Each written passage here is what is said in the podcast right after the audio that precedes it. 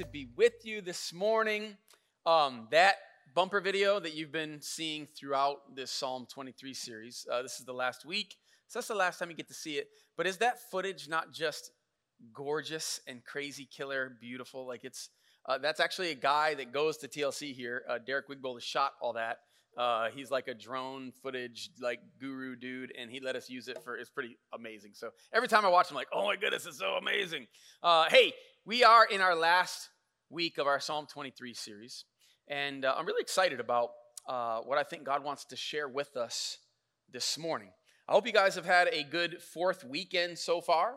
Uh, I love uh, the Fourth of July. Fourth of July is probably my third favorite holiday.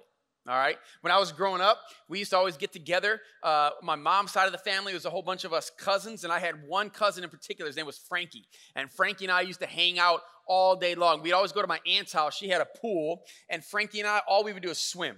Swim, swim, swim. In fact, we would swim so much and open our eyes underwater way too much, and my aunt put way, way, way too much chlorine in the pool every time. She was probably afraid we were going to pee in it, which we probably did. But uh, my eyes would always be so bloodshot and red by the end of the evening that by the time fireworks came, I could barely open my eyes to even watch them. I didn't even care though. We had the best time. Now, Fourth of July, though, that's like my third favorite. My second favorite is Thanksgiving.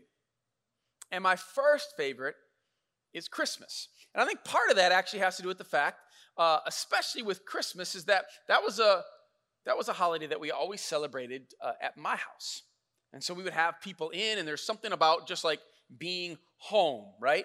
Um, this is actually a picture of me when I graduated uh, from college. Uh, that's my family. Uh, my uh, younger brother Cody had passed away uh, about a year earlier, so he's not in the picture. Um, but I think that's all of us uh, at that time. And I, I, remember this specifically because after I graduated from college, I never really went home to live anymore. Uh, I remember, though, uh, especially four years earlier, actually three and a half years earlier, I went to community college for a semester. Uh, my parents were definitely ready for me to be out of the house. And so I wound up transferring to uh, the college I went to down in Ohio. And I remember uh, the day that my dad dropped me off. I always felt like I would be like so good and, and cool and like it wouldn't bother me. But that night, like I found myself uh, in tears. I was homesick. And I'm like, I had never really left home before. I mean, I'd gone away for certain, you know, little things and some little trips and stuff, but that I was like, I'm not, I'm not home. And uh, I wound up loving college. Like college was awesome. I had a phenomenal uh, three and a half years, and it was great. But I always still enjoyed going home, right? Because there's something about that. Uh, mom and dad are there, brothers and sisters are there, right? Home is a place where you feel safe, right? Home is the place where you're going to get a home cooked meal. A home is the place where uh, you can ask for advice. And, and people that actually love you are going to offer you good wisdom and they're going to be in your corner. Home is a place where you're actually going to, to be challenged in a healthy way. Home is a place where you're actually going to enjoy comfort and security and love. They're going to accept you for who you are. They know all your faults, they know all the ways that you fall short, and they love you anyway. That's why I think all of us love home. Uh, in fact, we in America have used that phrase, right, being at home, uh, to kind of signify what it means to feel comfort or security or love, don't we? We say, this feels like home, right? Or this is home, or I feel at home here, right? We have actually turned that phrase into mean this is the place that I experience love and security and comfort. It's actually how I think it's supposed to be. What God desires for us.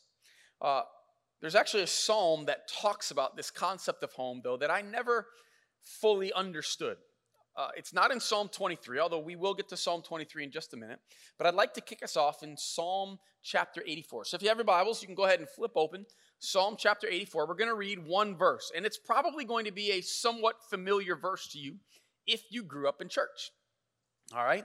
It's written by not King David. King David writes a lot of the Psalms. In fact, David wrote Psalm 23, which makes sense because David was a shepherd, so he understood what it meant that God was our shepherd. But in Psalm 84, it's actually written by the sons of Korah. All right, the sons of Korah. I'll explain who the sons of Korah were a little bit later, but let's just read uh, verse 10 in Psalm 84. Better is one day in your courts than a thousand elsewhere. I'd rather be a doorkeeper in the house of my God than dwell in the tents of the wicked. Some of you, if you're old enough, remember the hit smash worship song from 1995, Mr. Matt Redman, Better is One Day in Your Courts. Anybody remember that?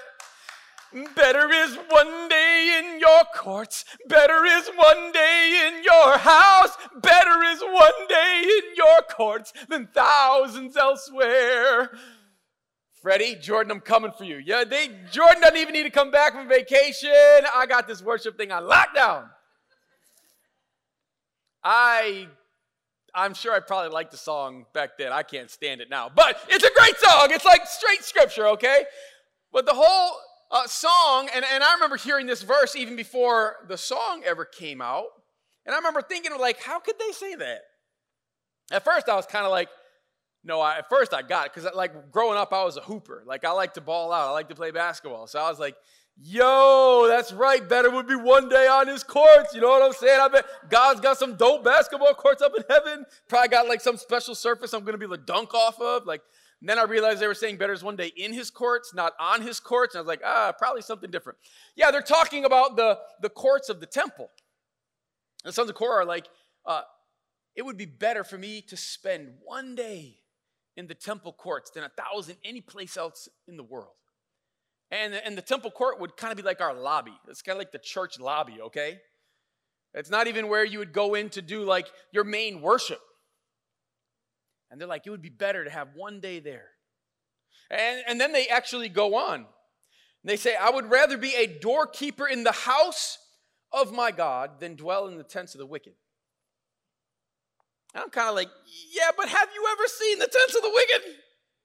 Like those tents be G'd out, like Dolce and Gabbana out. Like those tents are all, they got air conditioning. They probably got the big thing of like grapes, you know, or you can like pluck, like those, the tents of the wicked, the wealthy, the, they got all of it. And they're like, I would rather spend my life as a doorkeeper, just opening the door for folks, than spend any time in those other tents, any place else. And, and I remember kind of thinking like, really? Like, is that that's all? Like, that's your dream? Why? And I think that why question is a good question to ask. I, I think it's actually a fair question. In fact, it's the question that with God's help, I'm going to try to build an answer for today. We're going to flip back to Psalm 23. Psalm 23, and we are in the final verse of this chapter. But I would like for us to read the entire chapter. It's only six verses all together. And so I'm going to ask if you would stand and we're going to read God's word together. Psalm chapter 23, starting in verse 1. It's up on the screen if you'd like to read along that way or in your Bible. The Lord is my shepherd, I lack nothing. He makes me lie down in green pastures, He leads me beside quiet waters, He refreshes my soul. He guides me along the right paths for his name's sake. Even though I walk through the darkest valley, I will fear no evil, for you are with me. Your rod and your staff, they comfort me. You prepare a table before me in the presence of my enemies. You anoint my head with oil, my cup overflows. Surely your goodness and love will follow me all the days of my life and I will dwell in the house of the Lord forever. The reading of God's word. You may be seated. I'd like to focus on uh, two words in that last verse, verse 6. Surely goodness and love will follow me all the days of my life, and I will dwell forever in the house of the Lord. Uh, what does David mean when he says that we will dwell forever in the house of the Lord. I started thinking about it. Um, really, this past week, I was kind of thinking about this whole series. I've loved, I, I keep gushing. I feel like every single week I gush about how much I've loved this series. It's just been so good for my own soul. And as I was kind of reflecting back on not just uh, verse 6 that we're kind of talking about this week, but the entire psalm, I realized that David all along had been describing what home is. Uh, if we look at verse 1, the Lord is my shepherd, I lack nothing. David is saying, look, home, home is where God is. Because my home, my home was never about a, a, a building, was never a structure, right? Home was always about my parents and my brothers and sisters, my family, and, and what they provided for me.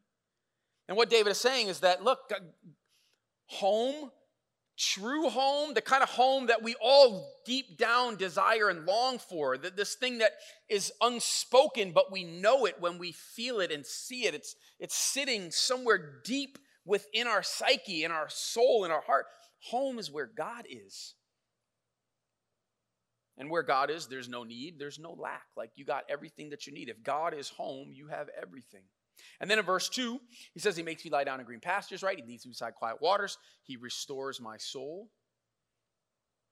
Home is the place that I can enjoy food and laughter and rest. I mean, that was always it for me. Like anytime that I got to go home, like messing around with my younger brothers and sisters, we would laugh all the time. It was the place that I could rest because I knew that I was accepted for who I was. I didn't have to put on airs. I could take off the mask. I could just be who I was. Home is the place that there's always food, right?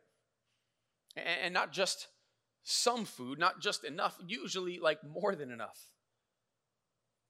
Verse 3, actually 3b, says, He guides me along the right paths for His name's sake. Uh, home is also the place where we get good advice. Home is the place that we can go and ask the tough questions. Home is the place you can have hard conversations with your parents and your brothers and sisters, where you can say, Guys, I don't know what to do. Can you help me? Can you fill me in? Can you give me some advice? That's where we're going to find wisdom. That's where we're going to find support and encouragement. Because sometimes the choice that we need to make is not an easy choice, not a fun choice. It's a hard choice. And we need people that are in our corner that are going to be like, yo, I know this is hard, but you can do it. And I'm with you and they give you encouragement. He guides me along the right paths for his name's sake. David's been describing all along exactly what home is. We see it again at the end of, or excuse me, in verse 4, he says, Even though I walk through the darkest valley, home is the place that we find strength, even in hard times. Home is the, fi- is the place that we find encouragement, even in the most uncertain times. Why? Because God is with us. God is with us. And he goes on to say, uh, Your rod and your staff, they comfort me. Your rod and your staff, they comfort me. Uh, the rod was used to whack things that were going to try to get the sheep. All right. The staff was used to move things around, or if a sheep was kind of getting off, they kind of pull them back in. All right. The, those were instruments of protection. And because they protected the sheep, the sheep were comforted. And what we learn through that is that home is where we are safe. Home is where we are safe. Now, listen to what I didn't say there. I didn't say home is where we are comfortable. You're like, well, doesn't he say that he comforts us? Yes, but there is a difference between being comfortable and being comforted. Those are not the same things. Sometimes God actually has to bring things into our lives to get us out of our comfort zone, right? Because there's something that he needs us to do. God will still protect. That's why we can be comforted. But God is not trying to make us always feel comfortable. Home is where we are safe. Notice I did not also say home is where we feel safe. You're like, well, shouldn't you feel safe? Uh, it's way more important to be safe than to feel safe. Can we just acknowledge that? Look, if you get on the roller coaster ride of faith with Jesus, I promise you there will be times you will not feel safe. That's just like part and parcel of what it means to follow him. But there is no safer place than to be in the car next to Jesus because he knows where the thing's going. He knows when it's going to be up and when it's going to be down, and times when you're not going to be sure which way is up and which way is down, and he's going to be with you all along. Home is where we are safe because we're with him, even though it doesn't always feel safe. Home is also the place that we feast without fear. Remember last week's message? the cup overflows. It says, He prepares a table for me in the presence of my enemies. I can sit down and grub out, not worrying about anybody else. I remember how that felt when I would come home. Like, it doesn't matter what was going on at college, doesn't matter what was going on anyplace else with my job. When you're home, you're just like, ah, oh, like I can just let it all go, sit down at the table, grub out. Things are good. I feel great about that. And it says that uh, He anoints my head with oil and my cup overflows. In other words, God hooks you up, like scrubs your face. You got that nice gel. You're looking good. You're smelling clean. And then He's just pouring a never ending cup for you. Because with God, there's no lack. He, he's reminding us of what He's already taught us and told us about God in verse 1. Home is that place that we can feast without fear. And then we get to verse 6, our last verse in Psalm 23.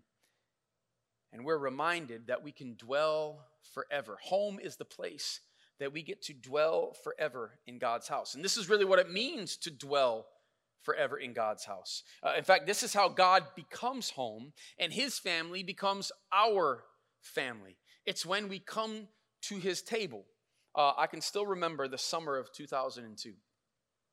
Um, I'd been married for a few years at this point uh, got a call from my dad, and my dad said, um, "Hey, Torn, uh, would love to have uh, a talk. Could we meet?" I think at this time I was 27, maybe just turned 28. Uh, in in my 27, 28 years of life, uh, my dad had never said to me, "Hey, can we get together to talk?" So I'd spent lots of time with my dad, like that wasn't the thing, but he wasn't like a talker. And so I knew something was up. In fact, I kind of already had an inkling uh, of what was coming. And so I drove over to Detroit, and my dad and I sat down in a park on a bench, and he told me that my mom and he were getting a divorce. Now, um, I was out of the house, I was married at this point, and I knew some of the issues that they had. I knew that their marriage wasn't perfect. I had, I had known that for a number of years, but I never thought that they would actually get a divorce. I just didn't think that they would. So I was surprised, but I wasn't shocked, if that makes sense. And my dad shared with me some of the things that had led towards their decision. And a couple days later, my mom shared as well. She wanted him to share it first because he wasn't always as quick to do that. And I remember after hearing from both of them, um, I didn't really feel sad. I mean, I kind of I felt sad for them. But I didn't feel sad for myself. I was just kind of like, oh, well, that's a, you know, that kind of stinks. And I guess that's a bummer, but I'm not shocked. It wasn't until about three months, four months later, started getting later into the fall. And uh, my mom, uh, my dad had moved into an apartment. Uh, the house was for sale. My mom was uh, actually going to be moving away. And that first Thanksgiving and Christmas season were coming up, and I realized I don't have a home anymore. That was the first time that I was like really, really devastated. That was when I felt like okay, something's been taken from me. I home was always where my folks were. It was never about the house. In fact, when I was in college, my, my folks had actually moved to a different house. I never even had my own bedroom at that house. I, you know, but it was still home. So my brothers and sisters were there, and, and, my, and my parents were there. It was the place I could go and just be, and now that wasn't the case anymore. We all long for home, don't we? We all long for that place that we can go and, and be safe and take off the masks and be who we are and feast with our family, laugh, right? Enjoy each other's company, rest uh, the sons of Korah, who wrote Psalm 84, I think they understood what I felt. Uh, we don't know who exactly the sons of Korah are, other than the fact that they were descendants of Korah. Uh, we learn in, I think it's Numbers, that uh, Korah was uh, living at the same time of Moses. Uh, Korah actually uh, was put in charge of taking care of the tabernacle. So if you remember, Moses led the people of Israel out of Egypt. They wind up in the wilderness for 40 years before they enter into the promised land. And during that time, they can't build a, a temple to worship God in. So God says, Make me a tent. It's called the tabernacle. God had all kinds of ways that He wanted them to make uh, the tent. He said, Hey, when you go camping, take me with you. When you set up camp, put up my tent first. Everybody can camp around me. My presence will be there. And He had Moses uh, create the priesthood. And within the priesthood, there were folks uh, um, that actually then took care of the tabernacle. Korah was supposed to be the head caretaker of the tabernacle, taking care of God's house. Uh, Korah decided, though, that he wanted a bigger slice of the pie. He didn't like the fact that he was just the caretaker. And so he actually gathered a whole bunch of folks, about 150 men along with him, and they were starting to lead a rebellion where they were basically going to try to take Moses out and then take over command of Israel. And so they come to Moses, and Moses confronts them, and Moses says, God, you be the judge. If I'm not doing what you have called me and asked me to do, then take me out right now. But if Korah is leading a rebellion not against me, God, but against you, then you take him out. And God did something that God doesn't normally do, but he literally opened up the earth, the text says. And Korah and those 150 men literally, I don't know if it was an earthquake, sinkhole, I don't know what it was, but it says the earth swallowed them up. Maybe it's just like a big burp, and they're gone, like done, no more, okay? Crazy and intense, all right? God did not kill Korah's sons. The guy who was supposed to be the caretaker of God's house, the one that was going to help people understand that God is home, is gone, but his sons continue on. And now, when we read Psalm 84, verse 10, and the sons of Korah, generations later, are talking about, I would rather spend one day in the courts of my God than a thousand anyplace else. I'll be a doorkeeper in God's house. I would rather do that than, than be in the most extravagant, amazing tents anyplace else. Now, all of a sudden, it starts to make sense to us.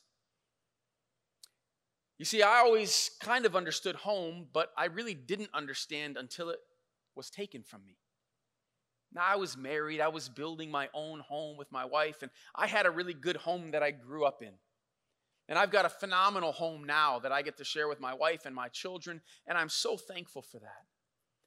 But God's in, God intends that we would experience home in Him.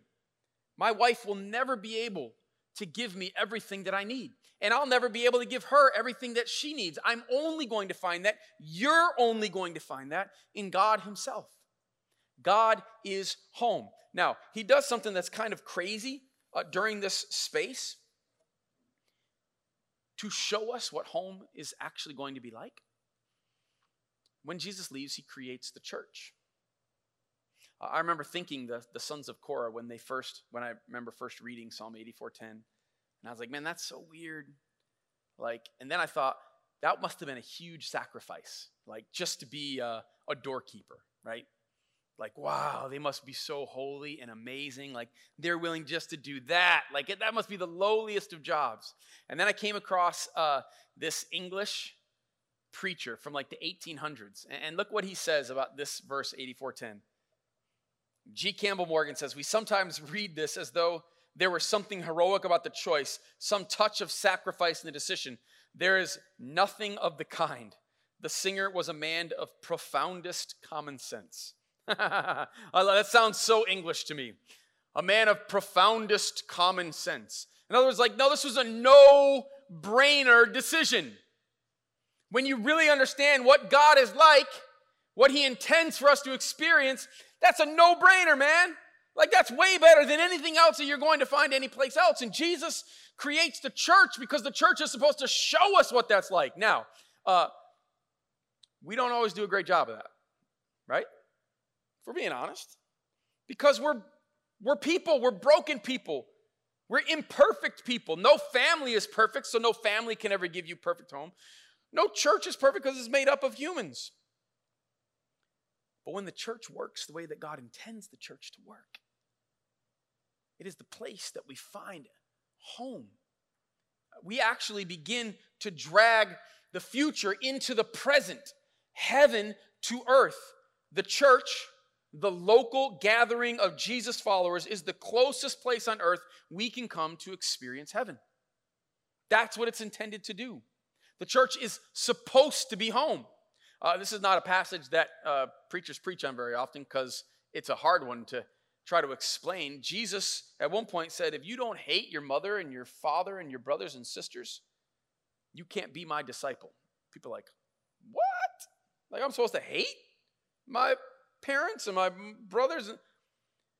The point that he's making is if he's saying, You can't prioritize anything over me.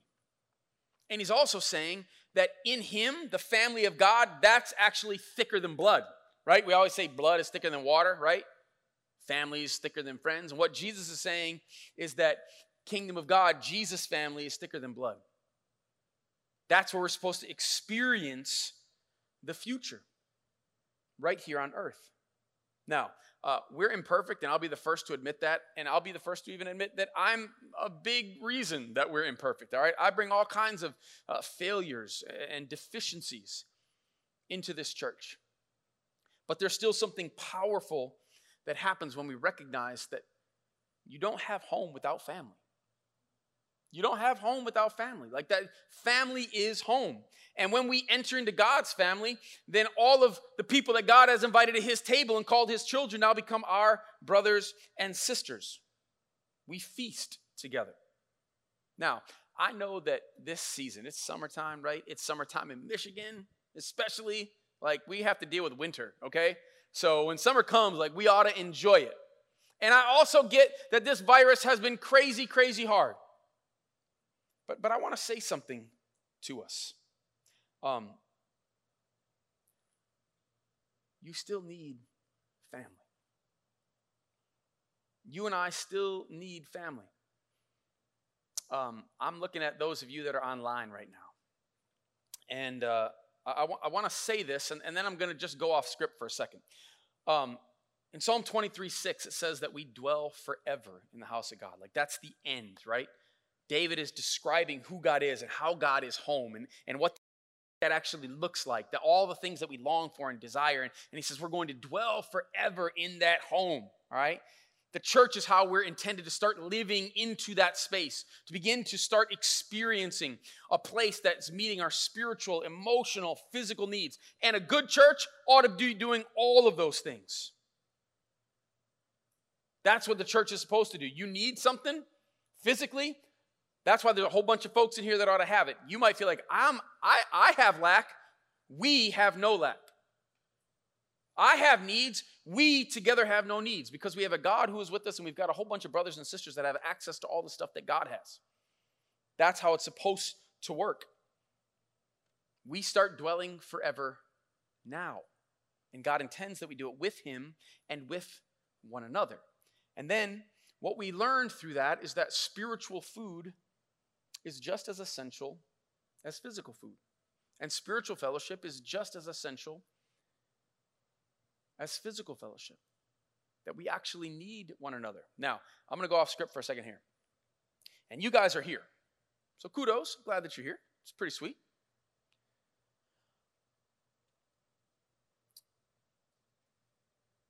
During COVID, uh, we have to prioritize one another's safety that matters. It's super important, right?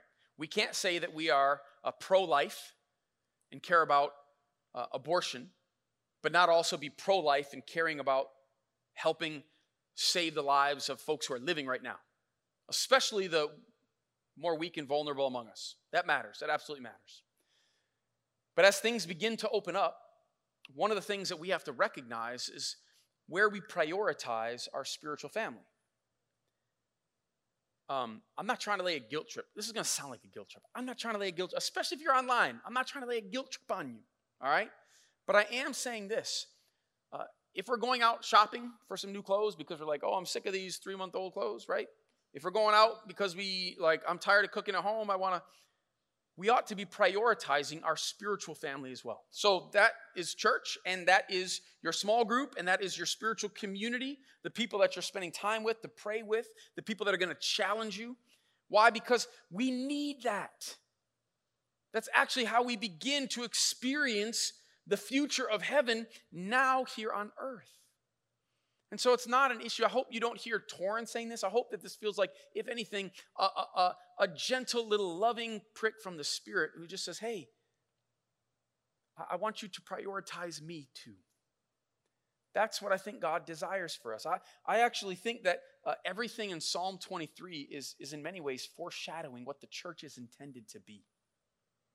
It's intended to be the place that we gather under the care of a shepherd who feeds us from his word and, and, guides us to make good decisions, where we've got a community of people we can ask tough questions to, people that are to challenge us, people that are to walk alongside of us and care for us and protect us, people that are to actually give us the things that we need, invite us to a table. Isn't that what Jesus did? He invited us to a table that we call communion.